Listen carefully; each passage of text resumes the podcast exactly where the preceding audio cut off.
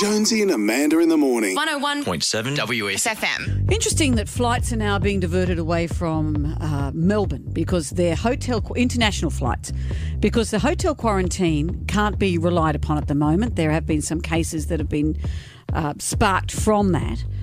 One person who's staying in a hotel in Sydney because he's just thrown in from London is radio legend, friend of ours, Ugly Phil. Four days into quarantine, we thought we'd check in with him. Hey, Phil, how are you? Hello. In the spirit of Will Ferrell, I think I'll be known as Uglay Phil from now on. Ugalay, that's right. Change the pronounce the pronunciations. That's exactly right. How are you guys? We're really well. So you've you've been living in London, so you've flown back into Sydney.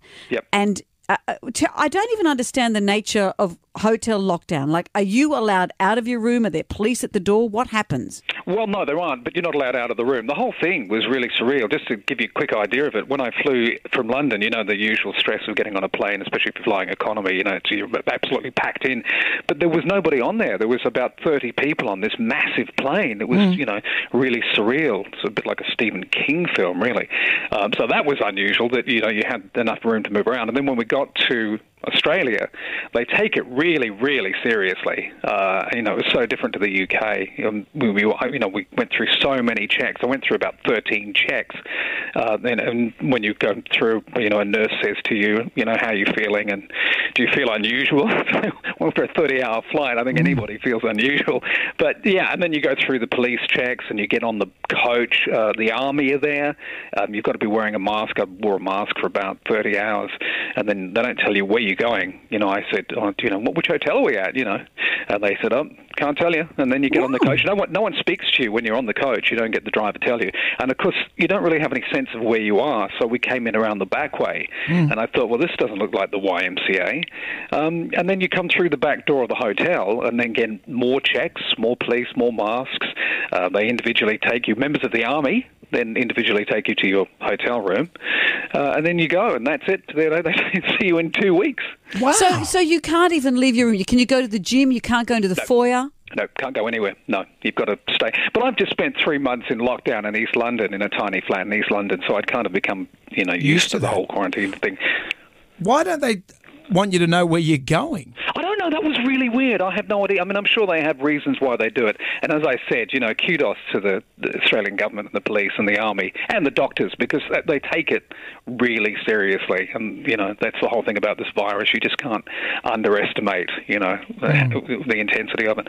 So, uh, but I don't know. They, you know, as as I said, I was expecting to go to the YMCA, and I haven't been in a five-star hotel in years.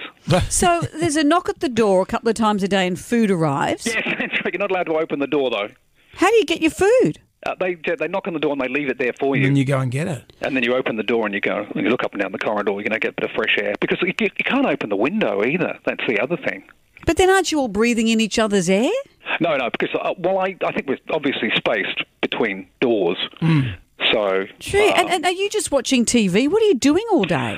Um, well, it's 13 steps from my front door, from the door to the curtain, so I'm doing laps on that.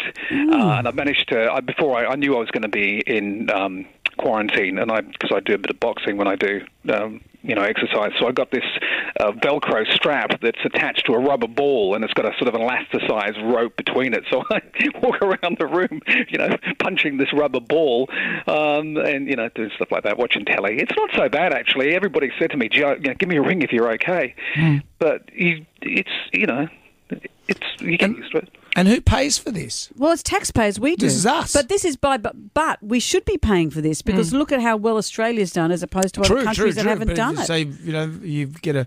That's pretty good, isn't it? Really. Hmm? Well, I'm not going to complain. You know, if they give me a hotel bill, obviously, I wasn't expecting that. But you know, exactly, it is great that they're able to do this. Um, but it's only people that have to come back, Australian residents, you know, um, uh, Australian citizens. I don't think if outside of those.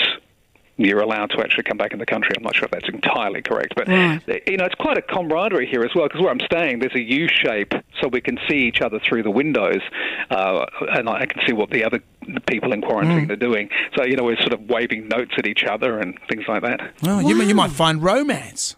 you never know. Well, after, having heard you know Rove talking about the nude, uh, uh, you know, sketching life that drawing. he did, Yeah. you know maybe I could just get something going on through the windows. No, you wouldn't. Might go with your rubber ball Imagine- and the mask. and then you you've get then you get done for inde- indecency, and then you're extradited from Australia. Imagine that. no, I think they'd have to be quite close to see anything indecent with me. Don't worry. Well, it's always a treat to talk to you, Phil. You look after yourself. Thank you. I'll be on WS. Of Can I course, mention that, by yeah, the way? that's why you came I back. know we're very excited about Yeah. that. So Yep. incub- or what's it? Not incubate. What's the word? Isolate well, and Yeah, we'll see you before incubate. too long. Stuart. Yeah, that's right. Uh, so I'll be with Mike Hammond in a couple of weeks at Ugly Phil on Air if you want to follow the Instagram stuff and the living room back on uh, telly soon with the new Jeez. Uh, location. Oh, you've got it all just down. flogging pat. everything. Look at you. I've got it all. Okay, you must be very bored. We'll see you soon. Good on you, mate. Good to talk to you. Thanks. See you later. There you go. Ugly Phil stuck in hi- isolation for two weeks. You know, it sounds four days fun. in. Sounds fun for Sounds a day like hell. or two. I would go mental. Oh, cou- you would. I'd be couple like of Papillon. days, I'd love it, and then after that, I'd be going mad. Jonesy and Amanda. In the morning. 101.7 W. FM.